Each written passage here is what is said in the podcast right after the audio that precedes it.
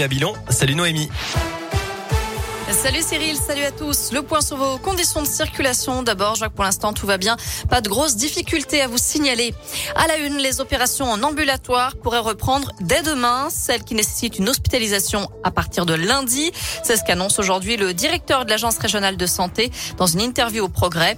Jean-Yves Grall propose une condition, que le niveau d'admission en réanimation reste sur un plateau, comme c'est le cas actuellement, d'après lui. Des opérations sont déprogrammées depuis début décembre dans notre région. La grève est maintenue jeudi dans les écoles malgré les annonces de Jean Castex hier soir. Le Premier ministre a dévoilé un nouveau protocole sanitaire pour, je cite, « simplifier la vie des familles ». Concrètement, les enfants cas contacts ne seront plus obligés de faire un test PCR ou antigénique. 3 autotests gratuits seront suffisants, toujours à J0, J2 et J4. Ils seront à retirer en pharmacie et puis une seule attestation sur l'honneur sera nécessaire pour le retour en classe. Dans le Rhône, une centaine d'écoles seront complètement fermées jeudi à cause de cette grève, notamment à Lyon, Vaulx-en-Velin, Villeurbanne, Vénissieux, Tassin ou encore Chassieu, Décines et Givore. 75% des enseignants du premier degré devraient suivre le mouvement. Autre grève aujourd'hui, celle des personnels de santé et de l'action sociale.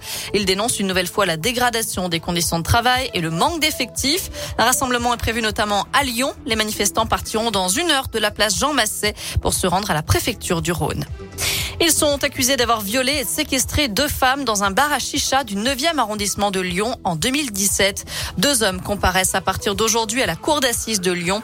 Ils nient les faits. Le verdict est attendu vendredi. À la page des faits divers, cet incendie ce matin sur le campus de la Doua à Villeurbanne. Le feu serait parti vers 8 heures dans un bâtiment en travaux inoccupé. Une trentaine de personnes qui travaillaient dans des bureaux d'un bâtiment à côté ont été évacuées. Par contre, les étudiants qui passaient un examen dans un amphithéâtre voisin ont pu rester dans leurs locaux. Dans le reste de l'actu, plus de 300 plaintes déposées par des élus visées par des menaces, selon le ministre de l'Intérieur Gérald Darmanin. Au total, près de 1200 élus ont été menacés entre janvier et novembre 2021. C'est 47% de plus qu'en 2020. Parmi eux, plusieurs députés de la région Auvergne-Rhône-Alpes, des faits qui se multiplient chez nous comme partout en France, notamment en plein débat sur le pass vaccinal. Je rappelle que les discussions se poursuivent aujourd'hui au Sénat. Allez, un mot de cyclisme, pas de retour de Julien Alaphilippe sur ses terres au mois de mars, dans les colonnes de la montagne. Le double champion du monde, originaire de Montluçon, annonce qu'il ne participera pas au prochain Paris-Nice, de passage justement par Montluçon. Il sera à ce moment-là en Italie.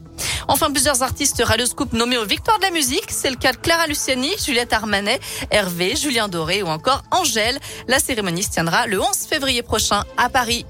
Voilà pour l'essentiel de l'actu. On jette un œil à la météo avant de se quitter. Pour cet après-midi, pas de grands changements. On reste dans la grisaille. Les températures ne dépassent pas 3 degrés.